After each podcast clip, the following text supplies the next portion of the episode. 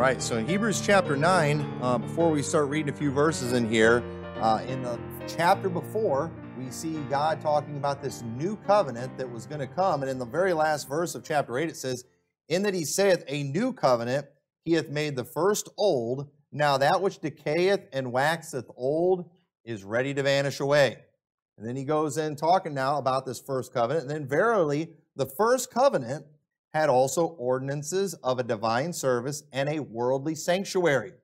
For there was a tabernacle made, the first wherein was the candlestick, and the table, and the showbread, which is called the sanctuary, and after the second veil, the tabernacle, which is called the holiest of all, which had the golden censer, and the ark of the covenant overlaid round about with gold, wherein was the first was the golden pot that had the manna, and Aaron's rod that budded, and the tables of the covenant. And over it the cherubims of the glory, shadowing the mercy seat, of which we cannot now speak particularly. Now these things were thus ordained. The priests went always into the first tabernacle, accomplishing the service of God. But into the second went the high priest alone, once every year, not without blood, which he offered for himself and for the heirs of the people.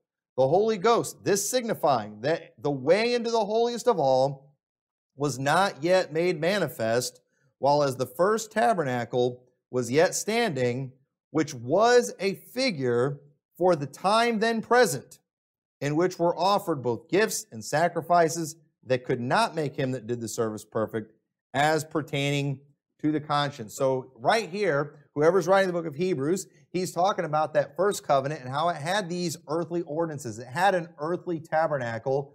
It had the menorah. It had the table showbread. It had that Ark of the Covenant. And the priest would go and he would do his annual sacrifice. He'd go in there once a year, but not without blood would he go in there. And he flat out tells us that that was something that was to be done for the time then present. It was a figure of something that was to come, and that something that was to come came with Jesus Christ. It came at Jesus' first coming, and so he's showing here that that is over. That's done. He's talking to Jews here, and he's letting them know you don't need to worry about a temple anymore. You don't need to worry about sacrifices anymore. Those are done.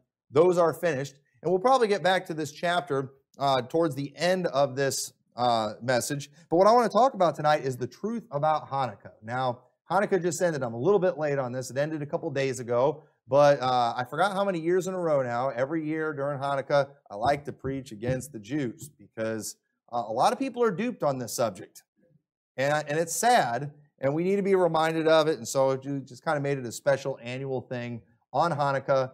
In honor of Hanukkah, we preach against the Jews. And so if you get offended by that, I'm sorry, just don't come around Hanukkah, and you won't get offended. But we're going to do it. We've been doing this for a long time now. I don't even remember the first year. It's been, I think it was 2015, I think. I could be wrong. But anyway, so Hanukkah, if you're not, a lot of people aren't real familiar with it, but Hanukkah is a Jewish festival commemorating an early victory in the Maccabean revolt against the Seleucid Empire, the recapture of Jerusalem in the year 164 BC, and subsequent rededication of the Second Temple. It is also known as the Festival of Lights. Now, most of us were not real familiar with that because, you know, we don't have First and Second Maccabees in our Bible, and that was something that happened in between the time of Malachi and the time of Jesus Christ. And there's a lot of history on this, you know, and it is in the Apocrypha. It talks about this time. And so for all these trendies that are always like bringing up, you know, you King James only, don't you ever read the Apocrypha? Well, you know, I don't believe the Apocrypha is scripture, but I have read it. And you know what? We're going to actually read from it tonight. Okay? Not for scriptural purposes, but for historical purposes. Okay? We do not accept the Apocrypha as scripture. It definitely isn't. But Hanukkah, it is observed for 8 days and nights, starting on the 25th day of Kislev, according to the Hebrew calendar, which may occur at any time from late November to late December in the Gregorian calendar. The festival is observed by lighting the candles of a candelabrum with 9 branches called a menorah or Hanukkah. One branch is typically placed above or below the others, and its candle is used to light the other 8 candles. This unique candle is called the shamash, and each night one additional candle is lit by the shamash until all 8 candles are lit together on the final night. So that's mostly what it is. And since the 1970s, the Hasidic movement, they initiated the public menorah lighting in open public places in many countries. And so as far as Judaism goes, Hanukkah really is not a super important holiday, but it has gotten a lot of cultural significance in North America because of the fact that Christmas was such a big deal that they needed to compete. So it's like they had to have something to keep their people from participating in the Christmas thing, because Jews hate Jesus and they don't want any mention, any recognition of Jesus Christ. And so what they did is they just kind of like, you know what, let's make a really big deal about this event that I'm going to show you never happened and that they got from the Talmud. And let's make a big deal about that so we can keep our people distracted from the message of Jesus, because they don't even want to hear about him. And they don't want, and they want to get offended if you even mention Merry Christmas to them. And, they want you wishing a happy Hanukkah. And sadly, many Zionist Christians, they often give honor and recognition and respect to this holiday, not even realizing that it's recognizing a miracle that never happened. And worse, they don't even realize they're supporting a people that are in rebellion and in denial about the Messiah, especially when you realize what this holiday is celebrating. You realize you are supporting their rebellion. When you wish them a happy Hanukkah, it's a wrong thing to do. I saw a video the other day. It was one of these, Messianic Jews, and, Christians were all excited about this because they were talking about Jesus, how he was in Jerusalem on the Feast of the Dedication, which is Hanukkah. And so they were acting like Jesus was practically celebrating Hanukkah, and therefore it's this great, wonderful thing, and we ought to recognize it. It's like, wrong. Jesus also recognized Passover. Oh, but wait, there's a lot of Zionists practicing Passover today too. They also did the Feast of Tabernacles. They also did, the Feast of Pentecost and all these things. Why aren't you making a big deal about those things? And they just like to pick and choose because they like to just throw bones at the Jews and they think they're blessing them. And if we just do nice stuff and say basically bad things about Jesus but nice stuff about the Jews, we'll get some kind of blessing. And that's how messed up they are in their heads. But Hanukkah has become nothing more than a distraction to the Jewish people, that's something they came up with to keep their families from participating in Christmas in any way. And so why is Hanukkah such a pointless holiday, and why should Christians reject any recognition of it? And the first reason I want to show you is because the miracle of Hanukkah never happened. Okay? Now, you obviously can't turn in there. If you go to the Bible in the foyer, that King James replica, you could look at it in there. But in 1 Maccabees, chapter 4, in verse 36, says, "Then said Judas and his brethren, Behold, our enemies are discomfited. Let us go up to cleanse and dedicate the sanctuary." So, they had, the Greeks had come through and they had desecrated the sanctuary. That's the famous story where Antiochus Epiphanes came in and desecrated it. And they had control over it for a long time. And during this time, the Jews of these battles, they ended up getting that temple back. And so they're excited about it, and they're wanting to cleanse it as they should have back then. And it says, "And upon all this, all the host assembled themselves together and went up into Mount Zion. And when they saw the sanctuary desolate and the altar profaned and the gates burned up and shrubs growing in the courts, as in a forest or in one of the mountains, yea, the priest's chambers pulled down, they rent their clothes and made great lamentation and cast ashes upon their head." This was that holy sanctuary, and when they realized all that had been done in it, they rightfully were very upset. And it says, "They fell down flat to the ground upon their faces and blew an alarm with the trumpets and cried toward heaven. Then Judas appointed certain men to fight against those that were in the fortress until he had cleansed the sanctuary. He chose priests of blameless conversation, such as had pleasure in the law, who cleansed the sanctuary and bare out the defiled stones into an unclean place. And when, as they consulted what to do with the altar of burnt offerings, which was profane, they thought it best to pull it down, lest it should be a reproach to them, because the heathen had defiled it. Wherefore they pulled it down and laid up the stones in the mountain of the temple in a convenient place, until there should come a prophet to show what should be done with them.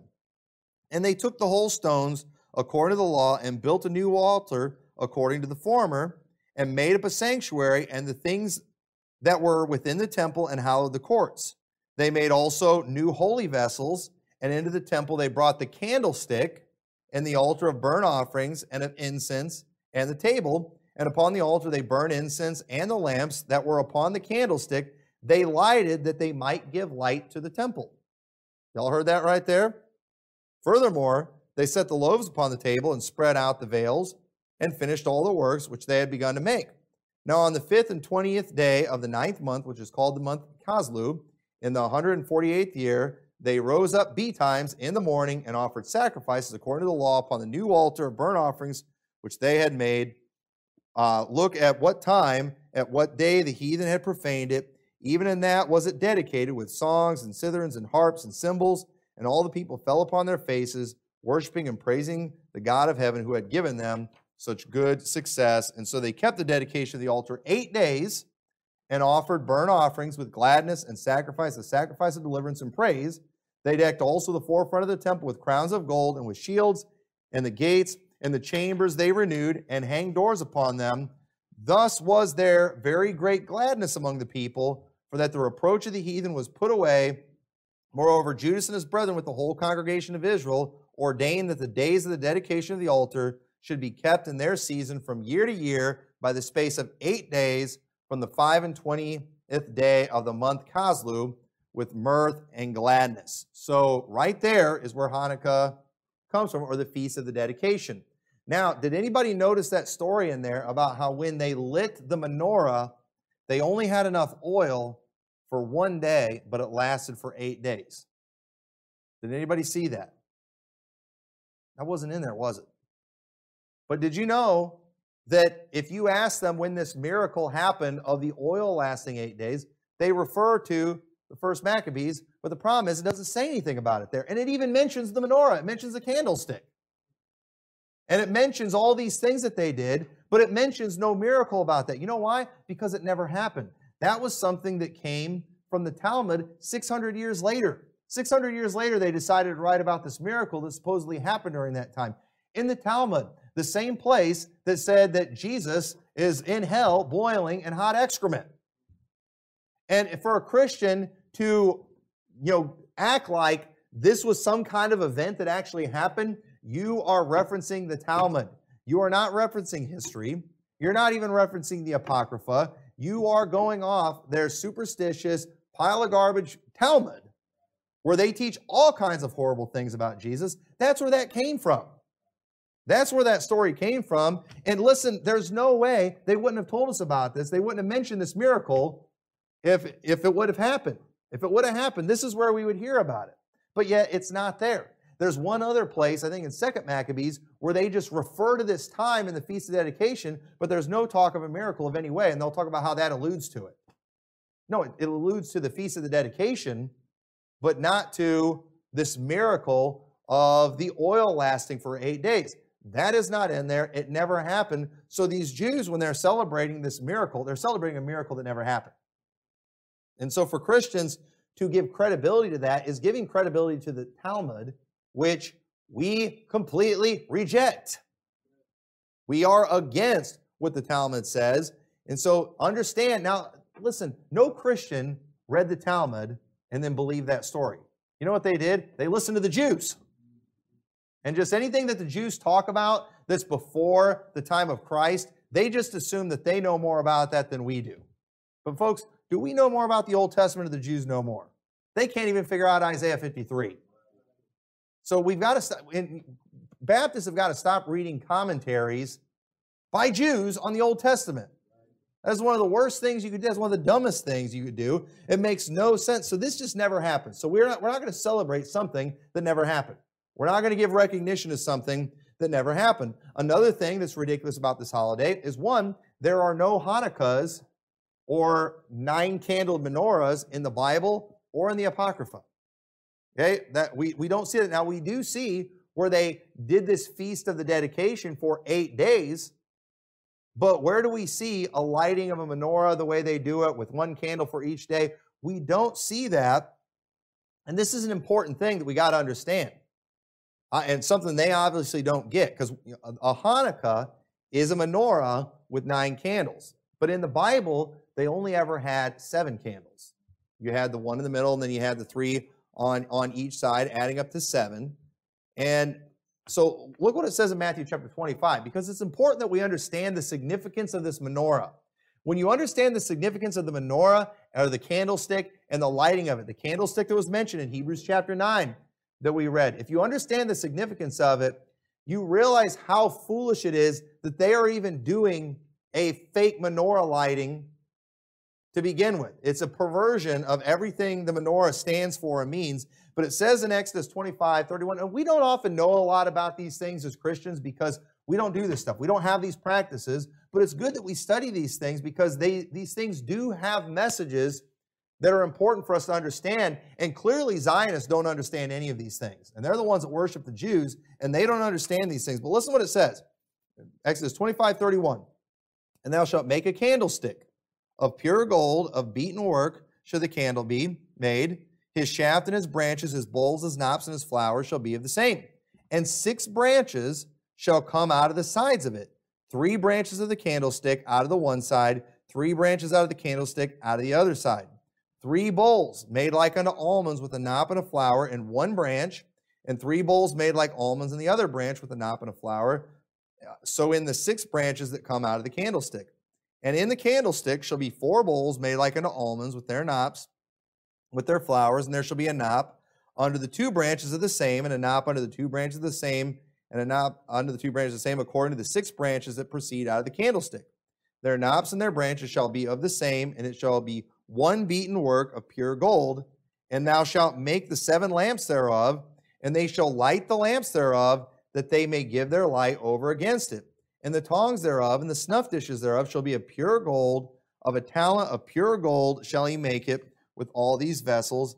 And look thou, that thou make them after their pattern, which was showed thee in the mount. So the menorah, this was a 7-candled thing, not 9. It was 7, and it was something that was placed in the most holy place, which was right outside of the Holy of Holies in that tabernacle. It says in Exodus 26:34, and thou shalt put the mercy seat upon the ark of the testimony in the most holy place, and thou, so the most holy place, or the Holy of Holies, that's where the Ark of the Covenant was. And then outside of there, it says, thou shalt set the table without the veil and the candlestick over against the table on the side of the tabernacle toward the south, and thou shalt put the table on the north side.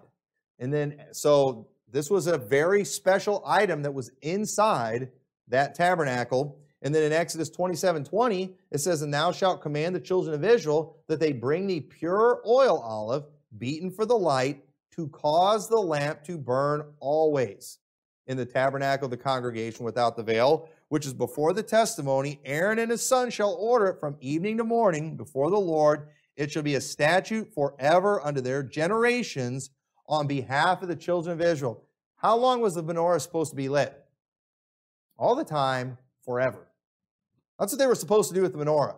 They were always supposed to keep it lit. That thing was always supposed to be lit. But you know what? This is another area where the Levites failed. We see in 1 Samuel chapter 3. This is significant right here. A lot of times we skip over this stuff because we don't pay that much attention to these customs and things they had. But it says, and it came to pass in verse 2, at that time when Eli was laid down in his place and his eyes began to wax dim that he could not see, and ere the lamp of God went out in the temple of God, of the Lord, where the ark of God was, and Samuel was laid down to sleep, that the Lord called Samuel, he said, here am I. So notice Eli, who was not a very good high priest, who had 2 horrible sons, Hophni and Phinehas, all these men end up dying later on, he let it go out. He failed in his job as a high priest, and it's interesting, when that lamp went out, that was when God ended up calling Samuel. And God ends up pronouncing judgment on Eli and his sons because of how wicked they were later, and then they ended up being killed, and then new priest comes in and replaces him. You know why? Because he failed. He didn't keep the lamp lit. And that wasn't the only thing they did wrong, but I think it's interesting that when they failed to keep that lamp lit, which was always supposed to be going, that was one of their main jobs, we see that's kind of when it sealed their fate. And God ends up speaking to Samuel and begins a work there that ultimately is going to lead to these guys dying and then being replaced. So even though Israel constantly failed God in their service in the temple, God would continue to forgive them and give them more opportunities. And eventually they failed so bad, God ended up allowing the temple to be completely destroyed.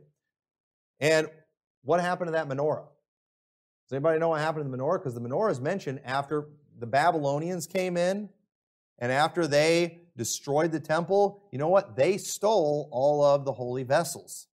And look at what it says in Daniel chapter 5. This is another famous story. And we see that candlestick mentioned in there. It says in Daniel 5, verse 5, in the same hour came forth fingers of a man's hand and wrote over against the candlestick. Remember Belshazzar? He's having his feast, his drunken feast. And you know what? They decided, let's use the vessels from the house of the Lord. They took God's holy vessels and they misused them. And when they did, they were done. The handwriting was on the wall. They sealed their fate. And the Medes and Persians came in, and notice how it specifically says that it wrote against the wall, it wrote against the candlestick upon the plaster of the wall of the king's palace, and the king saw the part of the hand that wrote. Then the king's countenance was changed, and his thoughts troubled him, so that the joints of his loins were loosed, and his knees smote one against another. So it's interesting how that candlestick is mentioned there. You know why? Because it wasn't supposed to be there. It was supposed to be in the temple. It was supposed to be in Jerusalem. It was supposed to be lit. But, and they got judged big time as a result. And that night, they were taken over by the Medes and Persians. But you know what? Even after that, after the Babylonian captivity and that destruction, God still gave Israel another chance. And you know what God did? God, after 70 years, he brought them back to their land. And then God ended up putting it in Cyrus's heart to allow them to rebuild that temple. And eventually, they started building it. And in the book of Zechariah and Haggai, we see those are the prophets that God used to stir the people up to get them finally doing the work of the Lord. Cyrus had told them, you guys can go back, rebuild your city, rebuild your temple. We're paying for it.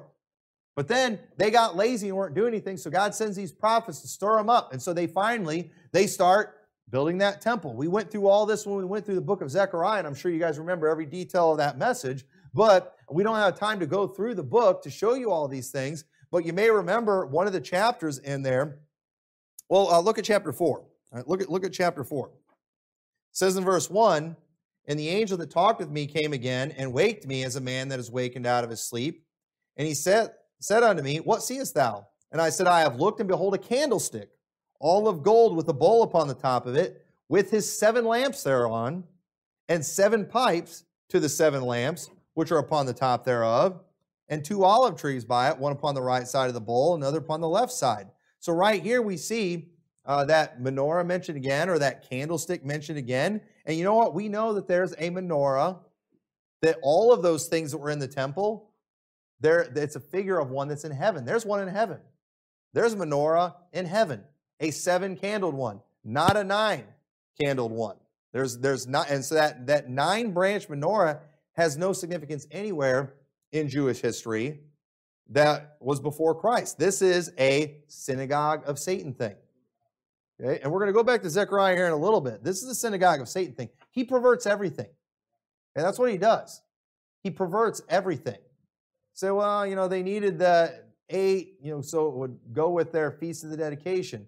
Okay, I get it, but the thing is, don't pretend it's a menorah. And don't pretend that lighting of the menorah, that wasn't even something that they did. That's something you guys came up with later.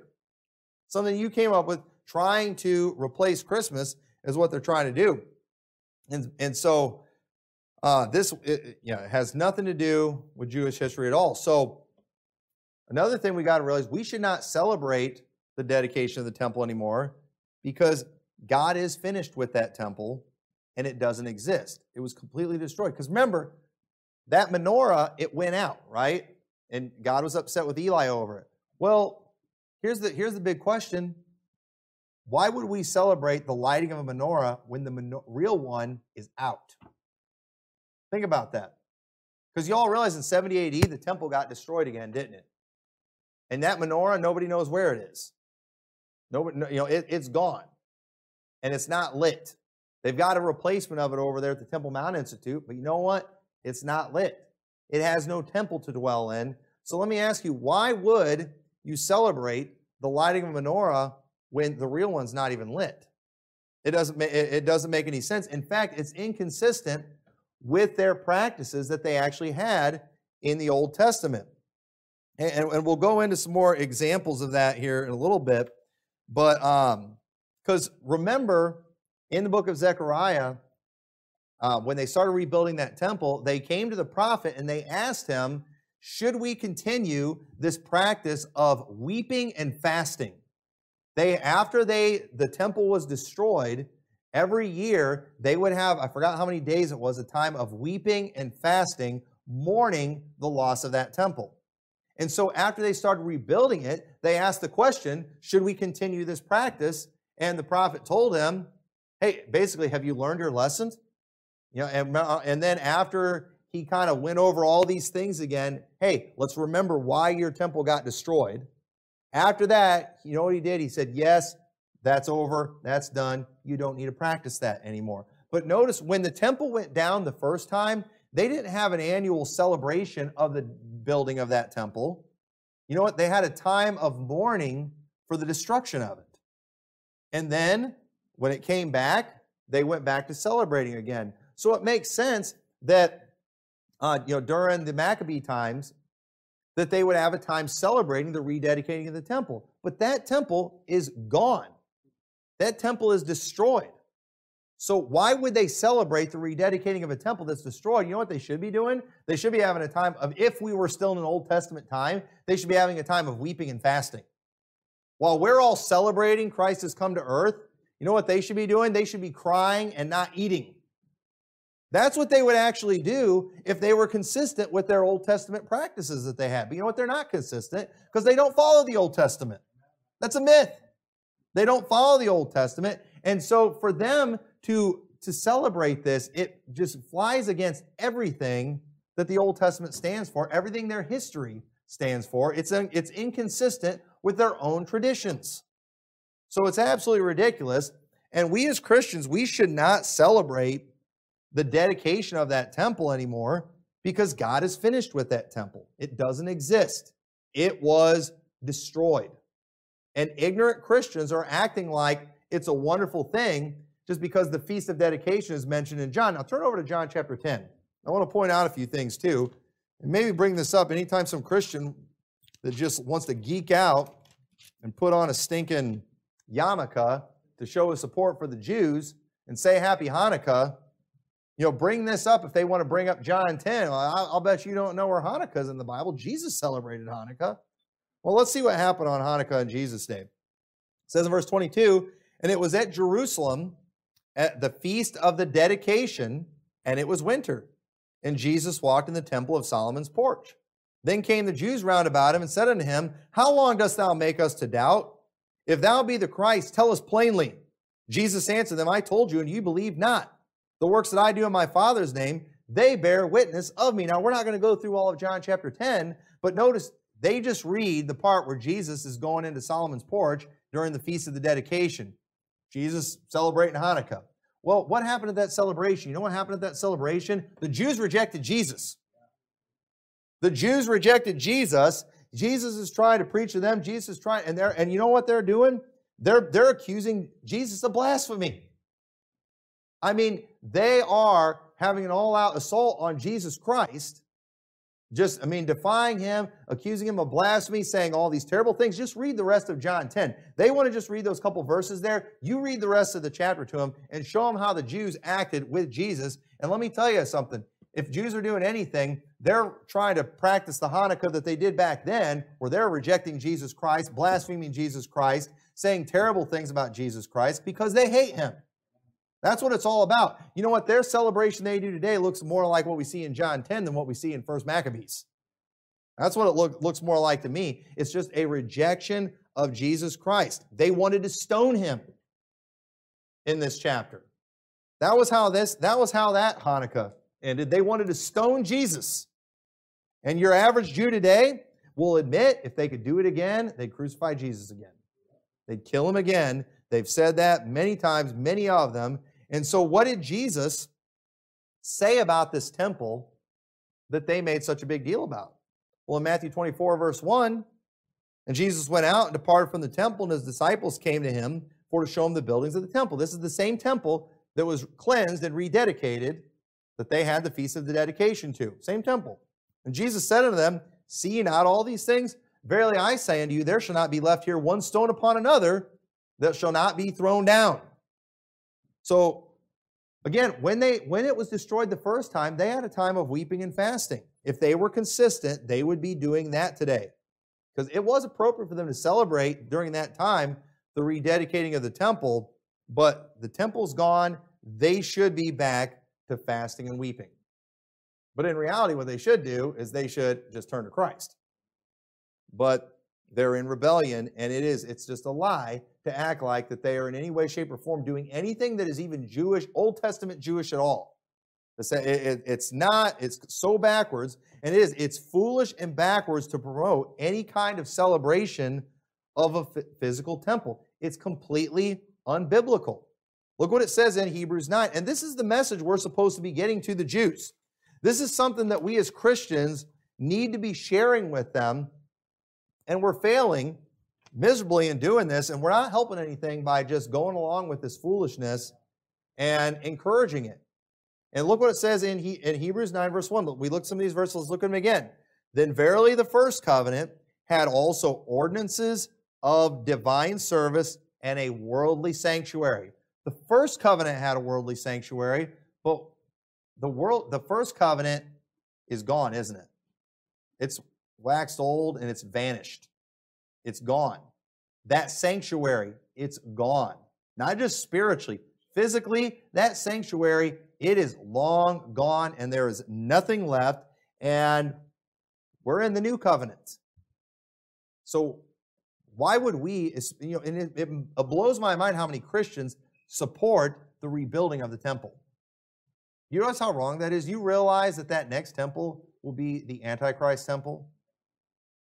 There's no doubt about that. The first temple is known as Solomon's temple, because Solomon was the one that headed up the building of that. The second temple is often referred to as Zerubbabel's temple, but then it's also referred to as Herod's temple, because Herod refurbished that second one and made it much greater. And so it's often referred to as Herod's temple, even though Herod was a bad guy, but he did a lot for the temple, so it's often named for him. So all the temples that they've had have been named for somebody. Well, the next temple, I believe the person who's going to be involved in getting that thing going is the Antichrist. And I believe it will bear his name. And that's what people are wanting to support. That's what people want to get, you know, they get excited about. That is going to be the Antichrist temple. And listen, even if the Antichrist wasn't going to have anything to do with it, to celebrate a temple made with hands is a rejection of Jesus Christ. It's a rejection of everything Jesus Christ did. So verse 2, again, it says, for there was a tabernacle made, the first, wherein was the candlestick and the table and the showbread called the sanctuary. And we'll jump down to verse 9. We read all those. But it says in verse 9, which was a figure for the time then present, in which were offered both gifts and sacrifices that could not make him that did the service perfect, as pertaining to the conscience, which stood only in meats and drinks and divers washings and carnal ordinances imposed until the time of the Reformation. The Bible's very clear here that those sacrifices and things that they did, they couldn't cleanse anybody, they couldn't save anybody. But it was something that God had them do for the time present, and it was only to be done until the time of Reformation. And you know what? That time came. That time came, and it's done. And it says, but Christ, being come and high priest of good things to come, by a greater and more perfect tabernacle, not made with hands, that is to say, not of this building, neither by the blood of goats and calves, but by his own blood, he entered once into the holy place, having obtained eternal redemption for us. Now listen, a lot of times as Christians, New Testament Christians, we just kind of want to glaze over this stuff and not pay real close attention. But understand, the book of Hebrews is writing to Jewish people, showing them that believing on Christ and following the New Testament is in fact obedience to the law. because the Old Testament, it was the law. It was the law of God, and it wasn't not perfect. It was a perfect law of God. And what many people were thinking is that accepting Jesus Christ is a rejection of the Old Testament. And the writer here is showing, no, actually, you're not rejecting the Old Testament. Actually, this is following the Old Testament. This is right. This is what was prophesied. And so while the changes were great and you know, probably overwhelming for them, he's basically going through and just legally showing them how everything Christ did took care of everything for you. That everything, you know, that Jesus Christ did it all. He's just he's basically, this is like the fine print. This is all the legal talk. See, we're Christian, as Christians, we're kind of like your average American when they go to get their taxes done. Okay, now when you go to get your taxes done, you go and you throw some papers down, and we were talking about this before church. You throw your papers down in front of a tax preparer that enters them into a computer, and then the computer like figures out everything. But you all know for like everything you do, there's like a long form that you have to fill out. Back when I did taxes, when they were training us, they showed us how to fill all these forms out by hand, and there's all kinds of, I mean, there is so much to it, it's not even funny. Our tax code is so complicated, it's ridiculous. But every one of those things, there is like a ton of legal stuff that goes with that. Now, you and I, us average Americans, we don't really give a rip about that, do we? You know what we do? We throw those papers down, they punch in the numbers, and we trust they're telling us the truth. You know, give us our tax return, and then we move on. And we get our tax return, don't we? But you know, there's some people that, you know, maybe there's that nerd out there that they want to know the details. They want to know why they're getting the amount that they're getting. They're wanting to know, you know, how much this deduction helped them and all these different things. They might want to read all that stuff. Those kind of things might matter to them. Some nerd out there, okay? And for the Jews, they're going to want to know how this super easy salvation that's even getting all these Gentiles saved that don't know anything about the Bible, they want to know, how is this salvation not going against the law of God? How is this free salvation you're talking about, this once and for all salvation, how is that legal? And you know what he's doing? He's going through, step by step, through the book of Hebrews, showing how this is in fact legal. This does in fact line up with the law. We glaze over this stuff, and because of that, we allow rucktards to come along and tell us that they teach you can lose your salvation in the book of Hebrews.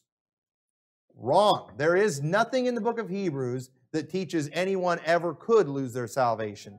You don't understand what you're reading because you haven't taken the time to study the Old Testament and these practices and things they did, or to even look at the context of why they're bringing these things up. You have no idea. You just found a phrase that looks like somebody's losing their salvation, but you don't know why they're saying it.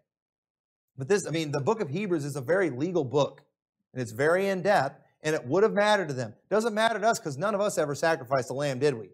None of us never needed a high priest to keep a lamp lit for us. Jesus Christ is the light of the world. We've never needed any of those things, so we don't think about that, but they would have. And so I'm saying all these, and I'm showing you all these things too, to just show how foolish it is and how illegal, according to the Old Testament law, it is for the Jews to have some of these practices they have today. They make no sense at all. They go against the Old Testament. They are in violation of the Old Testament. Let's read a few more verses about this. So it says in verse, where do we leave? Verse 10, the time of Reformation. It says, but Christ becoming a high priest of good things to come by a greater and more perfect tabernacle, not made with hands. That is to say, not of this building. I like this new tabernacle better because you know what? No Greeks can come through and desecrate this temple. No Greeks can do anything about that. They can't destroy it. We've got something better today. Neither by the blood of goats and calves, but by his own blood, he entered in once into the holy place, having obtained eternal redemption for us.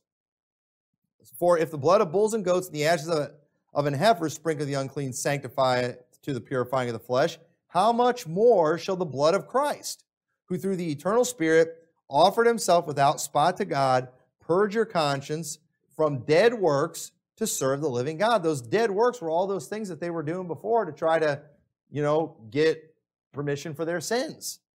It says, for this cause, he is the mediator of the New Testament, that by means of death, for the redemption of the transgression that were under the first testament, they which are called might receive the promise of eternal inheritance.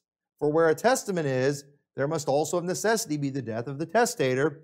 For a testament is of force after men are dead. Otherwise, it is of no strength at all while the testator liveth. And that's why Jesus Christ had to die.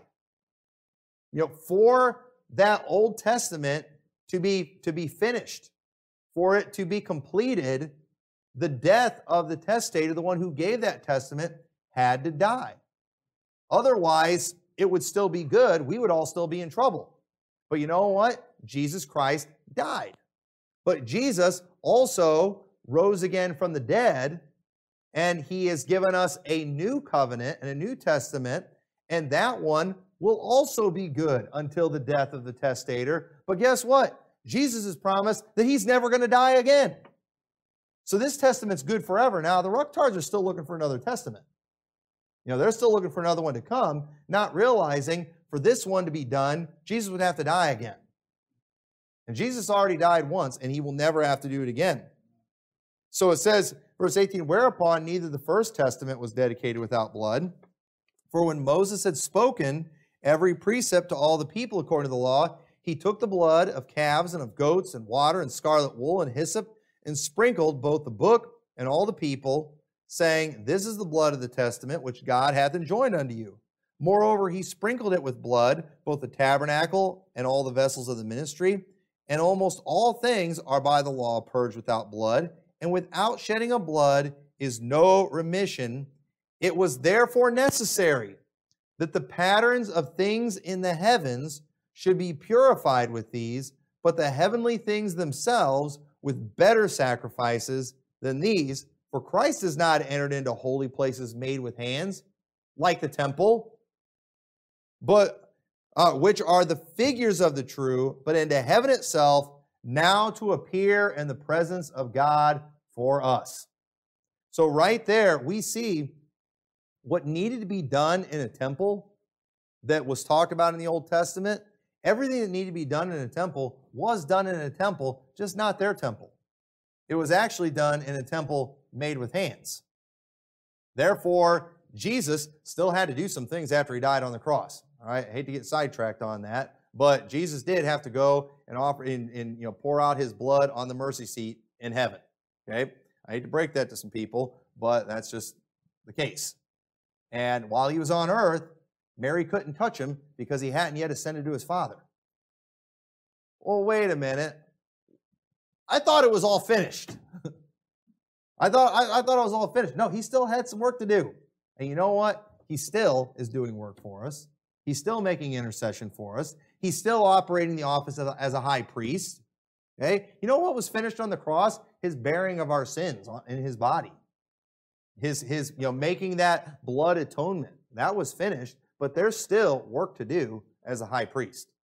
And thank God he's still doing it. And therefore, we are eternally secure because it's not up to us. It's up to Jesus Christ and what he's doing. So verse 25 says, nor yet that he should offer himself often as the high priest entereth into the holy place every year with the blood of others. Because this would be a question for Jews. Well, you know, they had to do that. You know, they had the annual blood sacrifice they did over the mercy seat. I mean, shouldn't they have to keep doing it? And he's explaining, no, he only had to do it one time. It says, for then must he have often have suffered since the foundation of the world, but now once in the end of the world hath he appeared to put away sin by the sacrifice himself, and as it is appointed unto men once to die, but after this the judgment.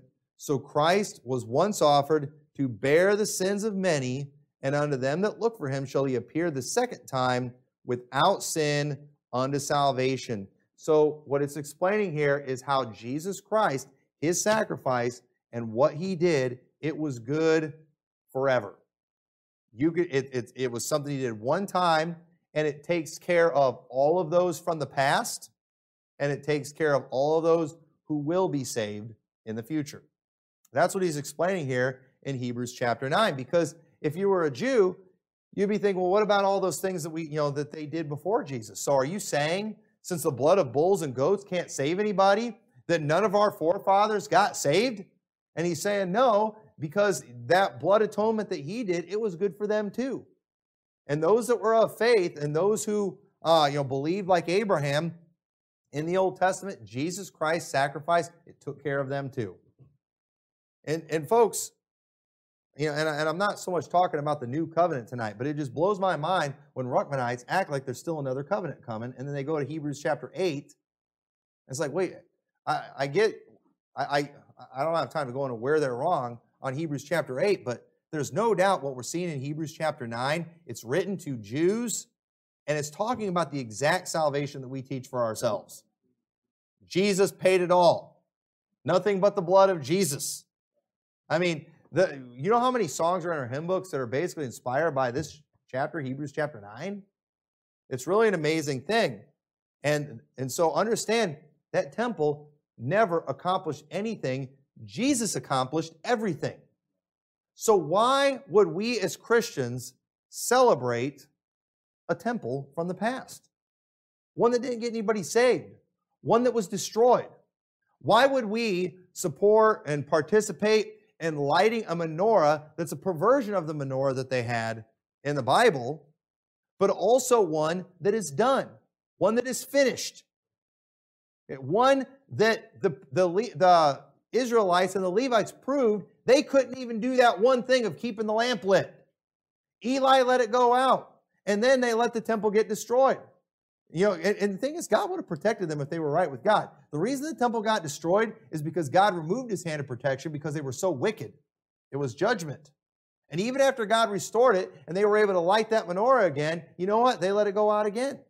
It ended up getting destroyed, and they have no menorah today. They have no temple today. And so for them to just be, lighting this Hanukkah and celebrating this thing for 8 days when the 357 other days of the year, there is no menorah lit, is just an absolute joke, and it doesn't make any sense at all. And it is completely contrary to all their practices that they had in the Old Testament. And so these sacrifices, these temples, all these things that they are wanting to push, it has been replaced by Jesus Christ.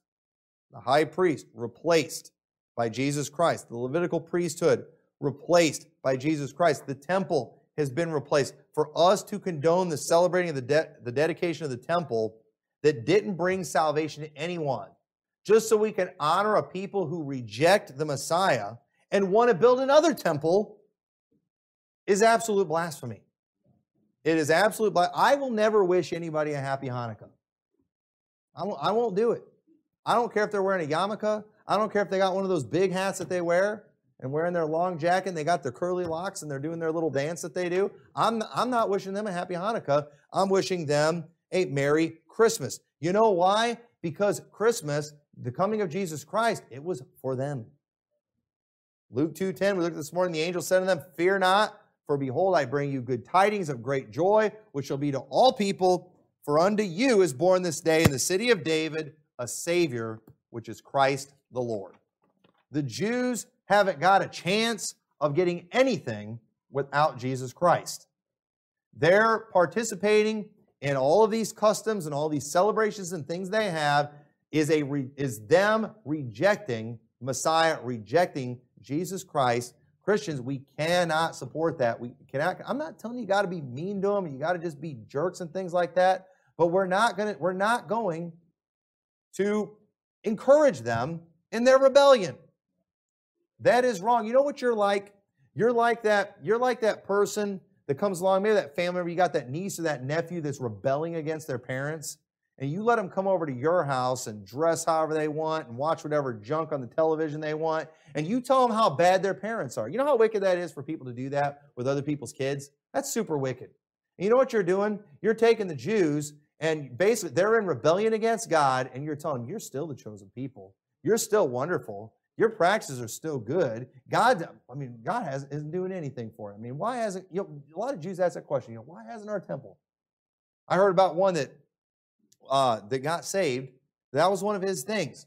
What he said, what did we do so bad that caused us to not have a temple for almost 2,000 years? What did we do that was so bad? You know what? He found out. You know what it was? They killed Jesus. And you know what? Thankfully for him, he got right and he got saved. But somebody's got to tell them the truth about these things. And when you're holding your hand and wishing them a happy Hanukkah, and then this is what makes me sick about these trendies and these Zionists. They get such a warm, fuzzy feeling when they do all this Jewish stuff, trying to make these people feel good, because they're completely ignorant of what the Bible teaches and what they're supposed to be doing, and they are encouraging their rebellion. And that's why when I hear these, I get angry when I hear them call me anti-Semitic. Really? You're going to call me, the guy who's trying to tell them the truth, anti-Semitic? You know what you sound like? You sound like the Jews who told Jesus he had a devil and was speaking blasphemy when he's trying to preach salvation to them. That's what you sound like. And they do. I mean, Sluter the other day, I heard him saying, we're the synagogue of Satan because we say we are Jews and are not. Yeah. Like, are you kidding me? Wait, like, I mean, for one, I shouldn't get sidetracked on this, but for one, okay, who was John writing to? He's writing to 7 churches. There were people that were against the churches who said that they were not of God, that didn't think God loved them, and in talking to the church, okay, he said, I'm going to make them that are of the synagogue of Satan, those that are on the outside that are saying these bad things about you in the church, I'm going to make them to come and worship before thy feet and to know that I have loved thee. And he was saying, we're going to be worshiping before their feet. Really, the church is going to be worshiping before the Jews' feet? Are you kidding me? Not even realizing, too, that he's basically quoting a prophecy, I think it's in Isaiah or Jeremiah, where God said the same thing to the Jews about how they were going to come and worship before their feet. It's the same promise that God gave to them. But here's the thing. We are the people of God now, and that goes to us. They are the synagogue of Satan because they reject Christ. Like, dude, you realize how much Ruckman Kool-Aid you got to drink to interpret it that way? That is so dumb. But, you know, what do you expect from a guy who goes to Mexico looking for flying saucers and who thinks that we're going to inhabit other planets one of these days? I hope he finds a flying saucer and takes a trip on it. But he's not going to find one. But this is the world we live in. This is the backwards world we live in, where people just, I mean, are literally, you know, blaspheming God in their practices, encouraging blasphemers of God, rejectors of Jesus Christ, and then calling people like us the synagogue of Satan as a result. That's super weird, but you know what? It's the last days. And we were warned about stuff like this, so don't be surprised. Don't be surprised by it, but don't celebrate Hanukkah. It is an absolute fraud. So with that, let's pray. Dear Lord, we thank you so much for your word and the clarity that you give us. We thank you so much for making salvation so easy. But God, I pray you'll help us not to be lazy in our Bible study. Help us to pay attention to those things they did in the Old Testament so we can get the spiritual messages from them, and so we can see that all of those things point to you. And I pray that we'll use these things that we learn so we can point Jews to you. We can show how everything that they did in the Old Testament all points to you. And I pray you'll help us to be able to reach people with the truth in that. In your name we pray. Amen.